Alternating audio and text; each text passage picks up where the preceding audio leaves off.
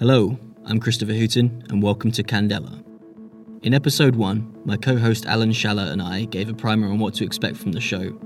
Episode two saw our first photography guest join us, Steve McCurry, and episode three sees the arrival of our first cinematographer. Jeff Cronenweth is a two-time Academy Award nominee, best known for his partnership with director David Fincher.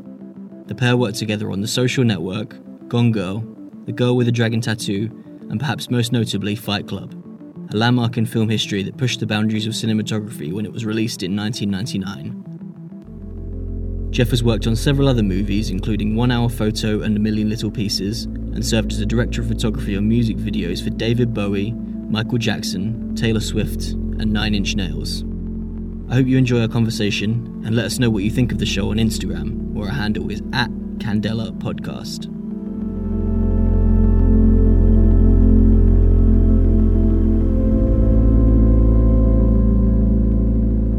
Jeff Cronenweth, thanks for joining us on Candela Podcast today. How you doing? I'm excellent, thank you. Thanks for having me.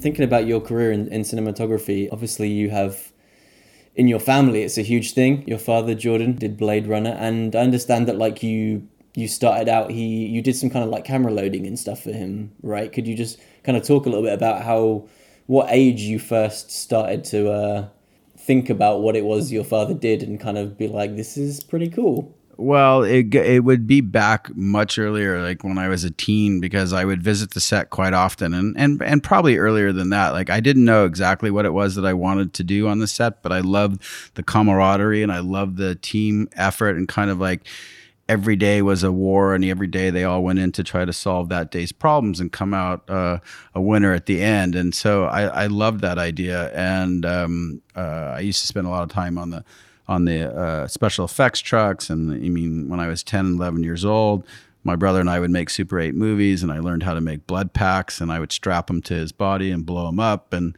you know, do all kinds of little things with Super eight films, you know, use my mom's curling iron to melt plastic baggies. And then of course that would wreck the curling iron, but it made great blood packs. And so uh, I was fascinated in the whole industry. And it was uh, maybe when I was, Uh, you know, sixteen, seventeen, kind of working as a P A on, on summer jobs with my dad, that I really fell in love with the camera department.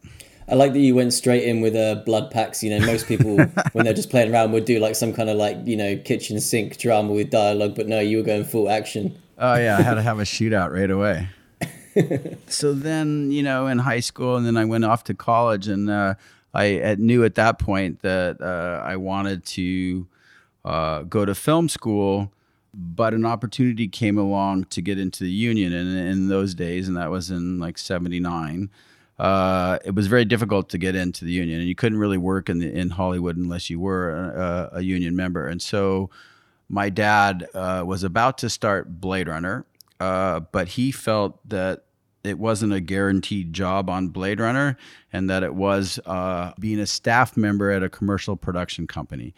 And so I took that job at nineteen years old and spent two years working at a commercial company called Filmfare as their staff film loader and staff camera assistant, and kind of like learned as much as uh, was afforded to me uh, in that capacity, and then applied to the University of Southern California's film school and went back and finished college uh, in the film program. And then after that, started working right away.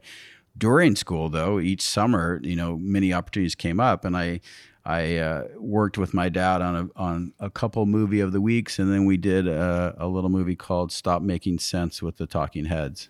Right.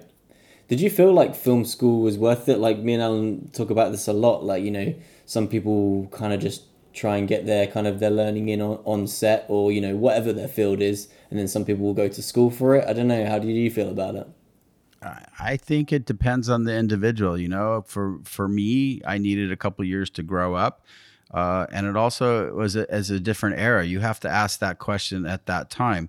Where else would you have the opportunity to see the movies that you would get to see in film school? There was no V H S machines. There was no D V Ds. There was no, you know, maybe you could go find an old theater in Hollywood and go watch old films when they happened to come up. Yeah. But you didn't have a, a, a source or resources to do that unless you were in film school. And we and we got to see the classic movies, and we got to have explanations and narratives as to why we were watching them and what about them meant so much. And so so uh, at the time, I felt like it was a really good education and exposing us to all aspects of filmmaking and all the history of it, and and and the great classics that that uh, we were all so familiar with. And then, you know, U S C at that time over other schools was very hands-on and practical. You made, you know, it's a two-year program, and each semester of those those four semesters, you made films each time, and each time it got more and more complicated until at the end, you couldn't graduate unless you made a group film together that was a twenty-minute film. And so um, that whole practice of, of, of, and the competition involved, and the, you know, you fought for equipment, you fought for locations, you never had enough money, you depended on talent, you had to be very resourceful. And it's it's the same kind of tenacity that exists in filmmaking for me today. I, I learned and watched back in film school, and I think that was a really, really good part of it. I don't know today if those things would still hold true. You know, it's a whole different world now, and uh, you can watch anything you want to watch on YouTube or on any download service and, and whatnot. But I still think there's principles about filmmaking and hands-on work that you, and and and listening to uh, professionals that come and speak uh, that have huge advantages. You know, audiences are more sophisticated, film school's more sophisticated, equipment's easier to make, but the expectations are grander. And so I think, I think it still serves a purpose well. And I know, for example, and again, I went to U S C, but just by chance, uh, they have a program where every year uh, it's an introductory film class where they take one movie and they bring in uh, all the key players of that movie for the semester. And two years in a row, um, they happened to pick uh, Fincher movies, which was Social Network and then Dragon Tattoo. And so mm. it was kind of fun to go back to the university in that capacity and speak to the to the kids. Um, but, you know, Fincher, being Fincher and irreverent as he always is, the first thing he usually would say is that, you know, ninety-eight percent of you in this class won't be filmmakers. And I just look at him like, dude, how can you be so, like, undermining all these kids' spirit? But that's he was right, exactly though. He is accurate and right, and he was being pragmatic and just going, look, you know, a lot of you are here for this. It's a lot harder than you think it is. It's not this free, glamorous ride, and it's going to take a lot of work if you want to make it out of it. And so, you know, there, there, there it is. did yeah, you people, did you take the edge off it for them? I tried as much. I, I maybe added, ninety percent, eight, exactly. eighty or ninety percent. But it'll be a ninety really good ten percent of you. Yeah. Yeah. But yeah, it's a kindness, isn't it? People need to know what they're letting themselves in for and how hard it is, you know. Yeah, and what to expect. Like, it's not like a normal business thing, you know. There's uh, fools don't, you know, I, I suppose there are people that you that make it no matter what, but most of us would, you know, unless you put in the work, it's you're not you're not going to be happy with the outcome. Yeah. Yeah. Cool. So, so yeah, so you've been, you were fucking around with the Super eight and you were, you were learning your, your craft at, at film school. How how do you take that from there to, you know, it ended up being Fight Club being your first kind of really big job? Well, I mean, not to be, not to dwell on something, but going back to the film school thing, I had several friends that we, that we all went different directions. You know, I, I chose in part because I had a father that was, you know, very successful, mm. super talented, uh, respected cinematographer who offered me uh, a, a job, which, uh, you know, you'd be a fool to turn down for anybody. But of course. Uh, and so I went the apprentice, apprenticeship route, you know, where I started at the bottom as a film loader and worked my way up to second, then a first assistant, then a camera operator, and then shooting second unit and, and whatnot. So Uh, several of my friends out of film school went the other direction. They started shooting industrials right away, eventually kind of worked their way up to doing music videos. And just about the same time, we all ended up shooting movies. So, uh, you know, it, it's it's one man's approach versus another man's. It's wh- whatever your personality can handle and, and what you find most um, exciting to go out and do, you know. I liked watching professionals, masters rather, uh, solve the problems that eventually I'd learn how to solve myself, uh, you know, and I would think that it'd be terrifying to do it all on your own. But then again, if you're doing it and you're making mistakes on industrials, you figure your way out, and eventually, you know, most of us end up in the same place. So I don't know if there's a right, right or wrong. I think it depends on your personality. Yeah. And for, like, for listeners who don't know, like, second unit directing, kind of why does that come about, and kind of how do you, how does it go down, and how does the workflow kind of work with the main director? Um, second unit uh, cinematography and second unit directing, it's like you you become a second set of hands, like kind of helping make up for pieces that are missed, or add action pieces that the first unit doesn't have time to, for, or bringing, uh, having the luxury of being able to wait for the perfect light to get certain aspects of it. So you become, you know, another piece of the puzzle, that uh, another tool in the toolbox that helps make everything better uh, by having more resources and more time to devote to specific scenes and actions. Right. And you, and you served as second unit for, for David Fincher, right? I did, actually. Yeah. I mean, it started on a commercial. Uh, David did a very iconic A T and T commercial about what the future was going to hold. And this was, uh, this had to be like in the ninety-three or four. And it had tablets, and it had uh, Skype-like situations, and it had toll booths with no personnel, like all automatic, and it had a lot of features that we that all came to fruition, but was what was really futuristic at the time. And uh, there was a part that needed to be shot at the beach, and they wanted to shoot in Santa Monica, and David felt like with the integrity of the spot and as, as meaningful as it was going to be, it had to be in the Caribbean. And so he and I went, and uh, I, I shot that for him. And that was kind of that. And then uh, my dad's first interaction with Fincher, first collaboration, was a Madonna video called Oh Father. It's a black and white video. And it was like, I think the last video on that album that was made. And I remember David calling and saying, um, I need to shoot some inserts. Meet me at Panavision. Bring your light meters. And I was like, what? what? I was a focus puller at the time, you know, a camera assistant. Yeah. And so, so yeah, I lit and shot those. And then it just parlayed into that. And the the, the relationship between my dad and I, and, and the fact uh, that I tried to, you know, my dad had uh, an illness, and he had Parkinson's disease. And so there was some like mobility issues and whatnot. And I sure. took as much of the burden off of him as I possibly could, and in doing so kind of learned a craft. Whoa. Right. And what do you think, like, you know, took you from working in in that way to David thinking that, hey, this guy would be really good as a, you know, a sole D P on my next fucking massive project?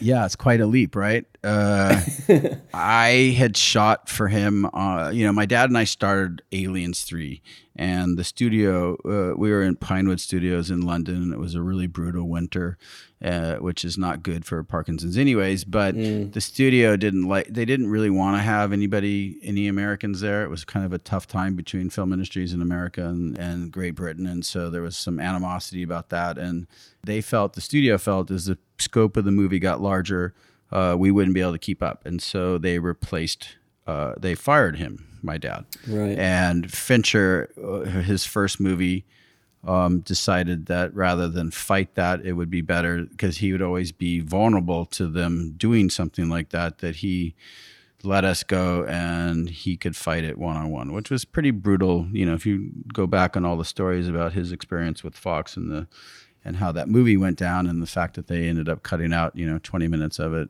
you know, when mm. when he was traveling back uh, to present to them, was, it's a complicated story. But nonetheless, I shot with him over there, and then I came back and I shot second unit on Seven, uh, and then I shot second unit on The Game, and he would, you know, he w- w- kept getting bigger and bigger.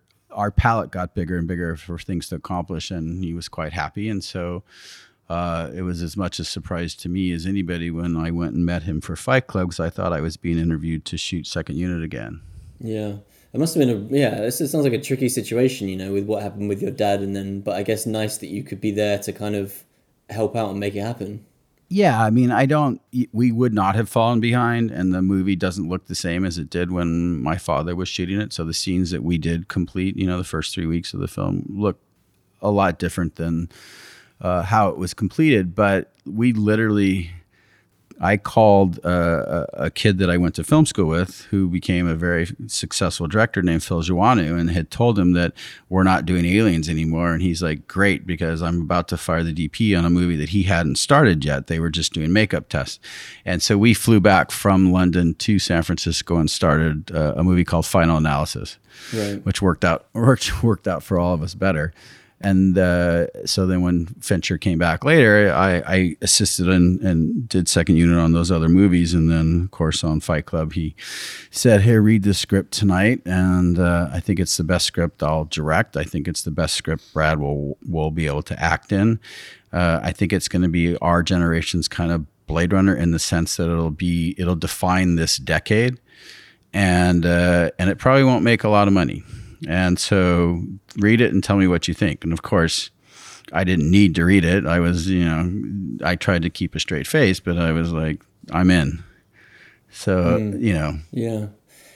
A couple of things there. Yeah. Like one, um, it's funny that everyone always talks about uh, Seven and Fight Club, but I've actually got a lot of love for The Game. I don't know how you feel about that film, but I think it's kind of underrated and it's a good film. Oh, no doubt. No doubt about it. It's a, it's a really, really smartly crafted movie. Um, Harris Savitas photographed it. Uh, I think that was his first film. Uh, it's quite beautiful, and and the suspense and the choices, uh, it's really good. Mm. So then, yeah, and you came to work on Fight Club, and it's like it's it's almost become like a liking Fight Club. It's always, it feels like cliche because it's become, you know, known as this this film that everyone like loves and often like is their gateway into cinema. But it is such a fantastic film, and it still really like holds up when you go and watch it. Um, And I guess in the same way that uh, The Matrix, that was around the same time, um, just seemed like very like revolutionary. Watching like a lot of the, the shots you pulled off, it did seem like you were doing a lot of stuff that hadn't really been tried before. Most definitely, yeah. That was the the the beginning for us, at least, of some of the photo geometry, uh, taking those textures and still photographs and then combining it with live action and then C G to do all those moves in and out of macro worlds, like helicopter moves through trash cans and through keyholes and down wires to, mm. to bombs and all that. And then that combined with some other, you know, there's a French company called Bouffe that was doing that frozen moment stuff. Yeah. And so we, we added things to that. For example, like uh, when Brad and Helena are are having the lovemaking scene, yeah, we literally, you, you know, it was a, a camera array of still cameras and film cameras on either end, and you can do helicopter moves around two bodies in the act of making love, which was quite unique and beautiful. Um, also in like Ed Norton's, when he shoots himself at the end of the movie, that was a combination of things, but it was four live action cameras going high speed, and then Ed, and then prosthetics, and then the set. And I mean, it, it's massive amount of layers, but But uh, there was a lot of, uh, of new technology being um, presented in that film. How how long was, was the pre-production for the film? There must have been a lot of planning. Well, my part of it probably was, probably I want to say between six and eight weeks, I think, like two months, you know. I know our shooting, you know, I know things like the the town that blows up at the end was was. Century City, but reconstructed. In other words, uh, at the very beginning of, of my prep, we went down and photographed the city and then cut and pasted and added buildings and took away buildings and started, started. We created the C G world that could collapse later, but that was also our translight that we built for this set where Helena and Brad have that whole scene at the end of the movie in the high rise. And so that took seven, seven months to make that backdrop. so those so those kind of like so we started it before, but we ended up shooting, you know, we shot one hundred thirty-six days, so we we you know, it fit perfectly in our schedule, but uh those all things had to happen way beforehand. And it was kind of the, I wouldn't say it's the beginning, but it was the front of previs.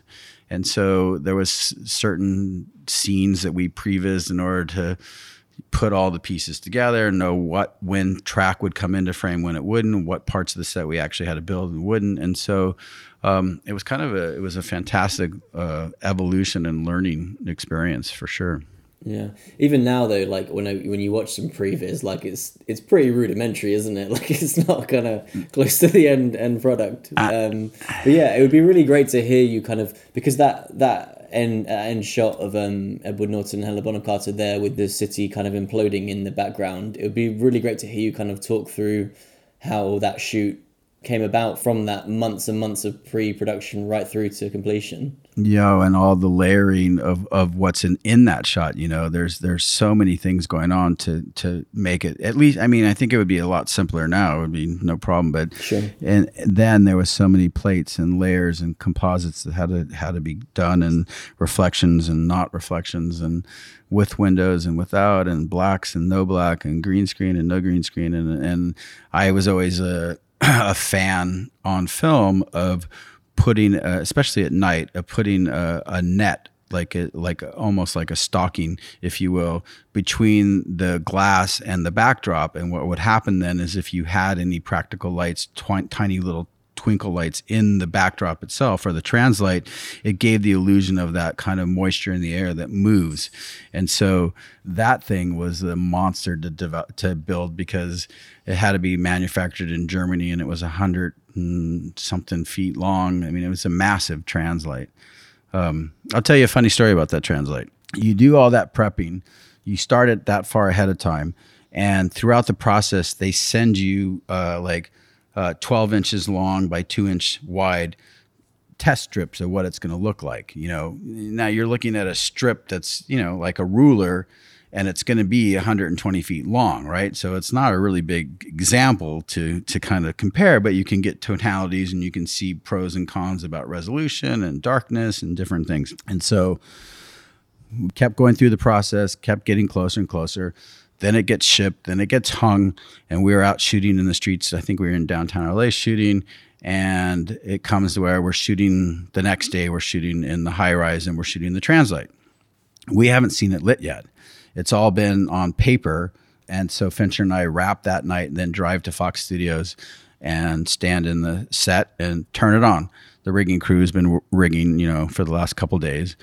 And it turns on, and David had this notion that if we used, if we made two translights as opposed to one flat one, we could push one further back, and we'd get some perspective and relief, and it would look more three-dimensional than just, say, a flat screen all the way across the back. So now we have two separate pieces of translight. It comes up, and one is darker than the other, and one is bluer than the other. We're shooting the next morning, like, you know, twelve hours from now or nine hours from now, we're shooting. So I had this idea that, okay, if we, I, you know, I took my meters and I did these kind of calculations. And if we add a half C T O, which is a warm color gel, to this entire side of the, of the translight, which is thousands and thousands of dollars of gels and takes the guys all night long to do it. And then change the light bulbs in the lamps that are lighting the other one to bring it down a stop, then they should match. Well, when you rent a light from a from a lighting company, it comes with a globe. If you want to replace the globe, you have to buy the globe, right? And, and there's there's seventy-five sky panels on one side and seventy-five on the other. So seventy-five light bulbs had to be bought. Another, you know, tens of thousands of dollars. And it's just a hunch. Go home that night, don't sleep very well. Come the next morning, fingers crossed, Fincher standing there, turns on, everything matches.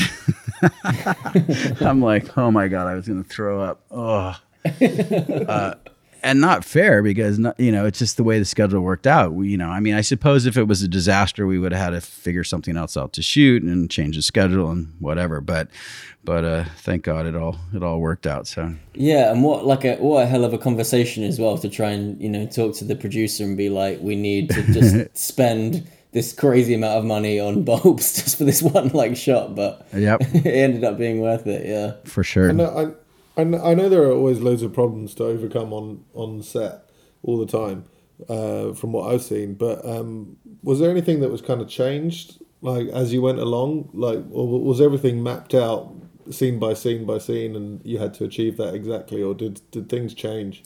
Yeah, That's actually, because we, we were speaking to another cinematographer who worked on that um, H B O show Euphoria. I don't know if you've seen any of that. Yeah.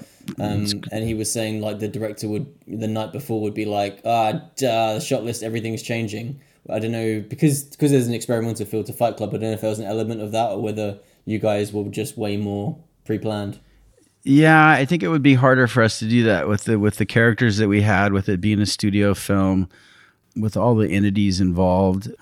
we we pretty much had it planned out. I mean, things change and things go longer, or you, you, things happen that that, that cause uh, the schedule to change, or or to go another approach, or f- discover better ways of accomplishing something, and things that become unimportant and other things become more relevant. So you always have to have some flex and flow in it. But uh, the, David pretty much, and he's done this his entire career, comes kind of like from the Hitchcock school, in that you do, you make the movie before you start shooting. You do as much mm. homework and prep, and eliminate as many surprises and, and obstacles as you can before you start, so that you can actually spend all your creativity at the time, and the time that you have and resources, making the film. For people who don't know, um, how do you define the, the role of a D O P? Hmm. Um, Well, it, I, I think it's changing uh, as we get as we've gotten further away from what the photochemical process used to be, and that responsibility, as that's not relevant any longer. But you still are the kind of overseer of all the visual aspects of a film, and you are telling and and, and enhancing a director's story and a and a and an actor's performance through visual.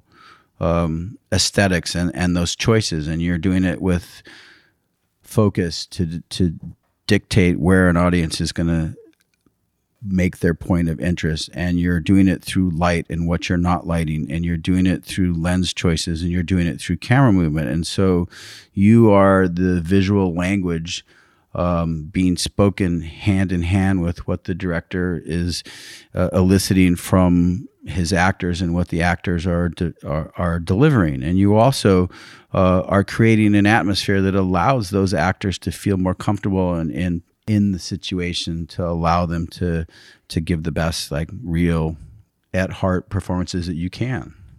Sure. And at least for you, Jeff, what's what's your role in the edit? When you when the cameras start rolling, what's your what's your involvement? How does it go down? Well, I mean, it depends. That that part of it is is completely dependent upon the director you're working with, and, and whatever that relationship turns out to be. You know, I've had situations where I've been on a movie where uh, it's a very performance-oriented director, and she or he would let me do pick the coverage, block out the scenes, um, and more or less. Uh, decide at least the angles that would be put in front of the editor to make those choices.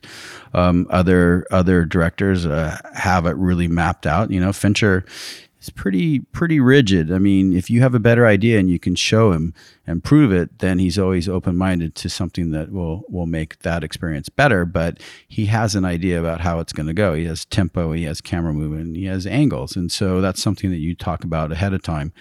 Uh, in the prep, and so on the shoot day, uh, it's it's it's pretty much assumed, unless you discover something that's better or come up with something. So uh, I think it depends on on the personnel who who you're with and what what is expected of it. But I mean, on any given project, regardless of who it is, including David, if there's a shot that is wrong or something that we made a mistake that was unavoidable, then of course I'm going to be. doing everything I can to do to protect the visuals of that, you know. Um, since, yeah, well, since I, I recently, uh, yeah, I had a thing with a with a D P I worked with where he was like, "Dude, you can't use take three. Take three, it's all wrong." And I had to, I slowly managed over a number of weeks managed to convince him the virtues of take three and why actually it was okay, the best one. Well, I guess that's kind of the yeah the beauty of the. Uh, the argument around it. Yeah. I mean, I think, I think we all have, it, it's funny for me because there's an evolution to it. I mean, at the moment and on that day, there's certain, there's a lot of reasons why you didn't like something, but in the context of a cut, when you've seen that the whole yeah. picture come together in the moment and you feel like a, uh, a connectivity and an, and, and, and an emotion, then go with it. Yeah. Going back to um, Fight Club, there's a, there's a, a moment I really love where uh, I think, Brad's giving the line like "You're not your fucking khakis," mm-hmm. and uh, there's a the the camera shake. Right. I was kind of interested. A a was that how was there any practical there, or was it post? And you know, was that a was that a you thing? Was that a Fincher thing? Like, how did that come around? No, that was I. I would love to take credit for it, but that was David's idea, and it was uh, in camera. Oh, cool. Well, it's both. It's it's uh, you know we. shook the camera as far right and left as we could, keeping in mind that we didn't want to lose more than the perfs, and then went back and essentially stabilized it, tracked it so that we kept Brad in the middle, mm. and the camera slides back and forth, or Brad slides left and right to the perfs, and it feels like the camera's staying still. So it was, it's pretty simple trick, very effective. It's something that would be a no-brainer today with with all the tracking technology and software, but yeah. at the time it was a little bit tricky because you had to guide it back and forth, but it, pretty cool effect. Yeah, really cool. And um when you you know or take take David Fincher, because you've obviously you've worked with him so much, like how when you guys come to collaborate just on like a, a day-to-day level, do you kind of would it be the occasional meet-up where you'd really chew over everything, or are you in kind of constant contact, you know, bouncing ideas back and forth on email or text, or kind of how does it go down? Um, well... In pre-production, this is, yeah. Yeah, in pre-production, uh, it it's it's not a constant banter like that. It's more so when we're, we're actually shooting, and we always yeah. tend to uh, ride, ride together, and it's always before and after. There's a lot of ability to to discuss approaches or ideas or how to resolve, and then of course lunch every day you can go back over what's happening and where you want to end up. Um but it, again, he's like most of the things are done, there's a lot there's less discovery on the shooting day than there is during the prep, and he and I and the A D and production designer go out and scout uh relentlessly before we actually do our tech scout with the crew. So it's pretty pretty mapped out in our heads what's going to happen, where we want things to develop, how the scenes are going. And the only surprise happens if, you know, a- actors come with and block out something, and and you discover a better way of saying something or a better movement of them than than you kind of uh, adjust your scenes to that. Sure. Uh, you're going to have to bear with me on this one, because I kind of thought it came to me while we were talking about the camera shaking stuff, and how I'm not I'm not quite sure how to word it exactly, but do you think that with today's technology and, you know, effects being, you know, being like unlimited almost, do you think it gives people more choice, or do you think it makes things less kind of decisive when people are making films? I think I think both. I think it depends on whose hands you put those tools in.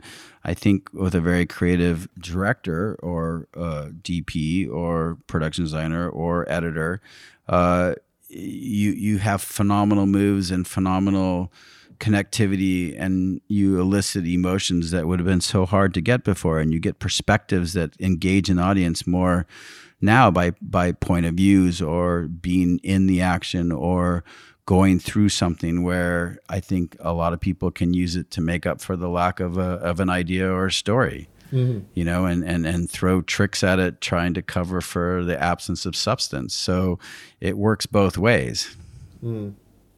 Yeah, I guess, all, I mean, yeah, I don't, I don't want to talk down on it, because it's great, you know, the amount of choice there is now, but there was, I guess there was something about like having more of a certainty that so much kind of practical effects have gone into something, whereas now everyone just straight up assumes that this is all, you know, something that's been done in post, which is a little bit of a shame, I guess. But I think that, that I think it'll sort itself out. You know, I mean, I remember when a Technocrane first came out and we were shooting a lot of music videos, and these young directors would ask for a Technocrane, and you go, okay, why, or what are we doing with it? Doesn't matter. I just have to have a Technocrane on the set because he had a Technocrane on the set. Like, and you laugh to yourself going, okay, but w- what are we doing with it? What is your idea? It doesn't matter. I just want a Technocrane on the set. All right, you've made it. We have a Technocrane on the set. Now park the camera over here and shoot. Yeah. yeah. So, so yeah, I think that we, as, as, as we all discover new ways to utilize some of this technology, people will keep pushing the boundaries and new things will happen. And of course, there'll be people that, that are lazy or just don't know, and and will use it in a way that just muffles and kind of covers for, for their lack of uh, substance. Sure. Yeah, well, I, I'm I'm a photographer, and I think Lightroom lets you do things that would have taken forever in the darkroom, and it's nice just to be able to rattle through pictures rather than having to spend ages and ages and ages doing something that you can now just do with a brush on, on a program really easily.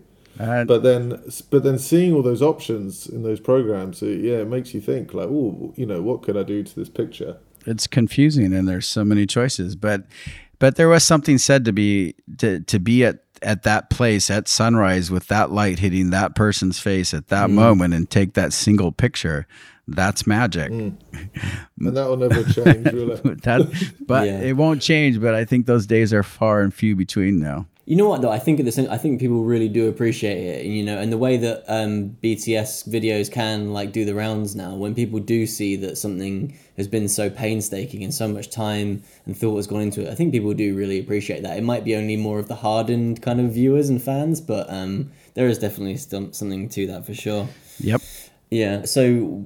Often before these interviews, me and Alan will will sit and kind of watch a, a film or something just to kind of get us into the headspace. And before talking to you, we'd both realised that we'd both seen Fight Club and Social Network, and I guess The Girl with a Dragon Tattoo fairly recently. Um, Alan had never seen Gone Girl, and I hadn't watched it from a little while, so we, we watched that today.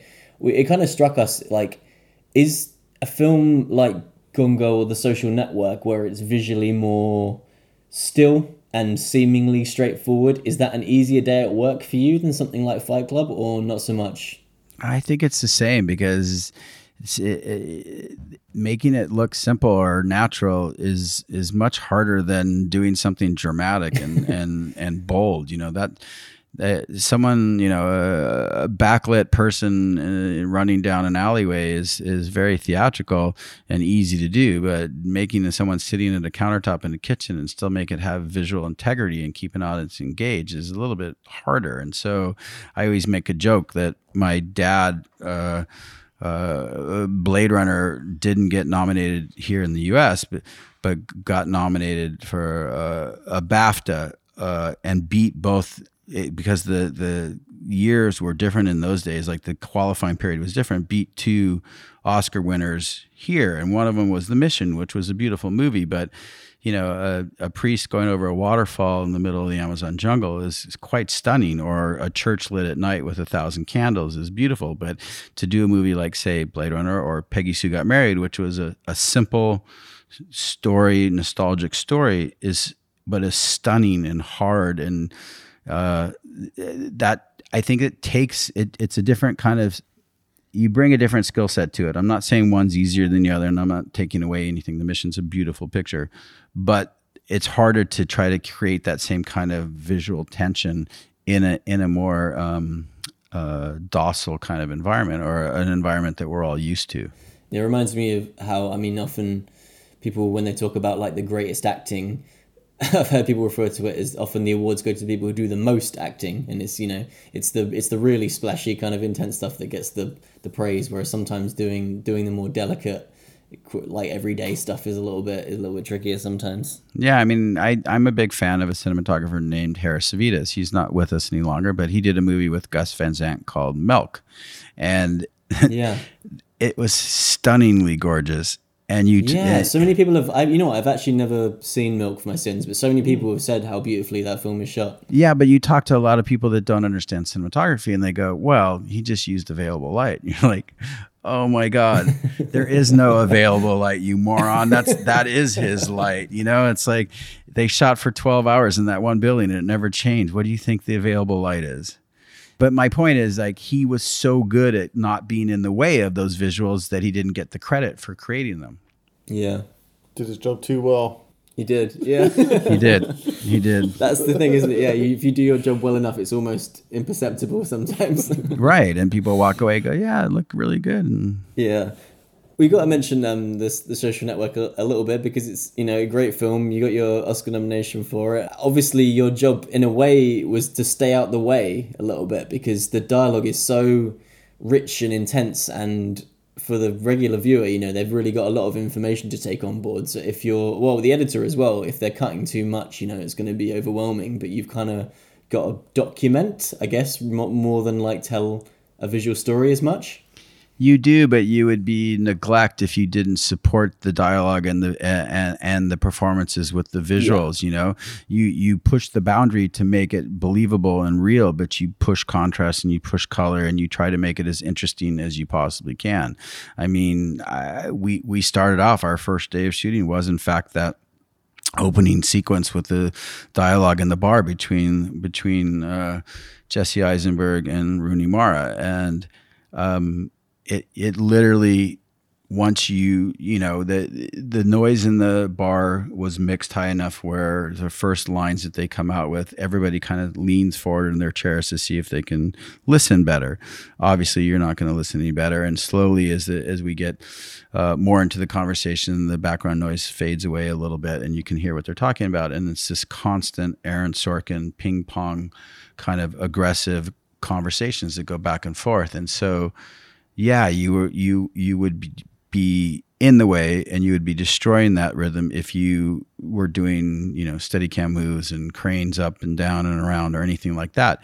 That you have to be reserved. You have to let them play within those frames and let that dialogue and that cadence carry that, and understand that that's that's the job, that's the task at hand, and how can you find your signature and your voice within that.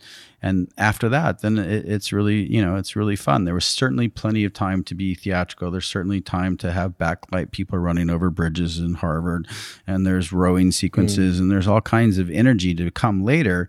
Um, but you have to create a palette, and you have to set the tone for the audience, and then you're kind of at free to to to explore. And, it, and it's kind of like that movie still to this day. When I watch it, I always check my watch at the end. I can't believe it's over already because it just started, because there's such a pace to it and a, and a rhythm, and you kind of like are on your on your edge of your seat the whole time. It's so funny you say that, because that was my exact thought. I remember when I first heard about the, the film and, and knowing like Fincher's work and being a fan of it, and I heard he was doing a, a film about Facebook, I was like, ah, I mean, it sounds like it could be incredibly boring. And then, you know, I watched it, and when I've watched it since, it flies by so fast. It's like somehow you guys made a film that is just essentially people talking in dorm rooms and then in courtrooms, but it is like scintillating, and yeah, and it has this, it has such a pace to it. It's, it's incredible. Yeah, it was a very, very great methodology and approach. And of course, Aaron's words are so good, and the way David approached it was magical. So a lot of um, your collaborators, you know, Aaron Sorkin's worked in T V. He did The Newsroom, and Fincher's done Mindhunter. You, have you done much work in T V? Is that something that interests you? Or uh, Aaron asked me to shoot Newsroom, but at that time, I, I didn't want to go off to do that. Um, I still wanted to focus right. either on features or my commercial career, which I also, with my brother, uh, we co-direct and I shoot. And so that's something that I love to keep alive for both of us, and it's it's a very kind of uh, open creative palette for us, and it's fun to do it, and it's fun to work with your brother. Um, mm. But this, well, we're already in twenty twenty. Last year, I did my first venture. I did a pilot for Amazon called Tales from the Loop. It's original content that was directed by Mark Romanek, who I had worked with before on One Hour Photo and numerous music videos and commercials over the he years. Did, uh, he did the Johnny Cash music video, didn't he? You didn't he did. uh, work on that, did you? I laugh about that because I was I had just completed a movie called Down with Love, and was had flown on a red eye after a job to shoot uh, a music video for Down with Love with Renee Zellweger and Ewan McGregor. And then Mark called and said, "Can you fly from Atlanta to Nashville?" And uh. and I was just like, I, I couldn't do it. I was dead. And I just and it's it's the, really the only music video I've ever passed on that I regretted, because yeah. it was so good and magical. And I hate that I didn't do it, but what, what can you do? Well, you're a busy man, and that's the that's the difficulty, isn't it? It's like looking at the calendar ahead and, and figuring out the, the projects that you want to do from the ones you can't, and it's like a tough decision, I guess. Yeah, I mean, I'm pretty content with most of the choices, but that one that one hurt. I mean, I the, uh, I think Johnny Escoffier photographed it, and he did win an M T V award for it, and I just and it's a great song, and I'm a Johnny Cash fan, and mm. I really don't know what I was thinking. It happens. Yeah. It's the it happens. Flight. Yeah. I'm not going to yeah. dwell on it, but that one got away.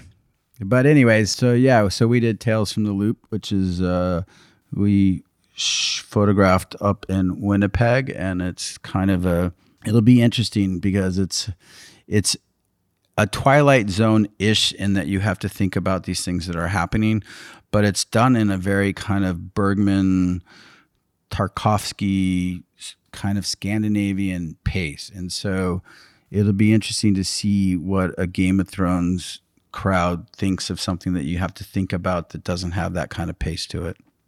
Yeah. That's a that's a tantalizing Venn diagram of Tarkovsky, Bergman, and Scandi. I think yeah. Yeah, people will be interested in that. So, Jeff, what what have you been watching recently? Yeah, film and T V. Uh, I don't know. I think my favorite looking movie this year is The Joker. Right. I, I just can't. I just loved it. You know, um, as best not to sound uh, like I'm tooting my own horn, but I saw a lot of like modern Fight Club in there, and there was parts of it where I went, damn, I wish I could have, I wish I could do that over again in Fight Club that way. You know, obviously it's a different era and a different time, and that was film, and this is this, and uh, it's all different, but I loved the way that movie looked, and I loved the large format, and I loved the D N A lenses, and I just thought it so matched the story, and it's really bold and beautiful. Yeah, well, I'm sure Fight Club was a, you know, films like Fight Club, Taxi Driver were probably an influence, you know, it's got that whole vibe about masculinity. Um, and we've actually got Lawrence Sher, the, the D P on it, is actually going to be on the show. So uh, if you have any questions for him, or uh, just, just tell we'll ask him if there was some, no, just some tell him, congra- influence. Congratulations and well done. I'm a huge fan of it. Yeah. And uh, what does a day off look like for you, Jeff? When we, we spoke to um, Bob Yeoman uh, recently, and we he, he was saying how he, he would often just kind of wander around, take some photographs, like whether on set, which we were quite surprised about, because you thought, you know, you'd spend enough time around a camera during during your day job to really be wanting to taking stills, but he enjoys just doing a little bit of that. What do you what do you like to do when you're off in some part of the world? Um, you're not around your family, but you've got some hours to kill. Yeah, I I, I love to still take pictures. Um, I also uh, am an avid golfer, and it kind of is like such a difficult game that you, you can't think of anything else but it while you're doing it, which is a great kind of escape. And and it's the most frustrating, horrible game, but it's fantastic. I guess you, you're a guy that likes to be focused then, because, you know, a set is all focus, and then to... to to chill out, you're also doing something that requires a lot of concentration.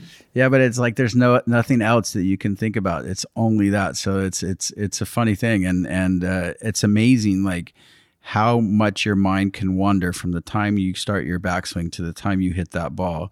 Uh, you think like nothing can go wrong, and everything goes wrong in that half a second. So uh, so I, I do that sometimes just to keep the frustration going.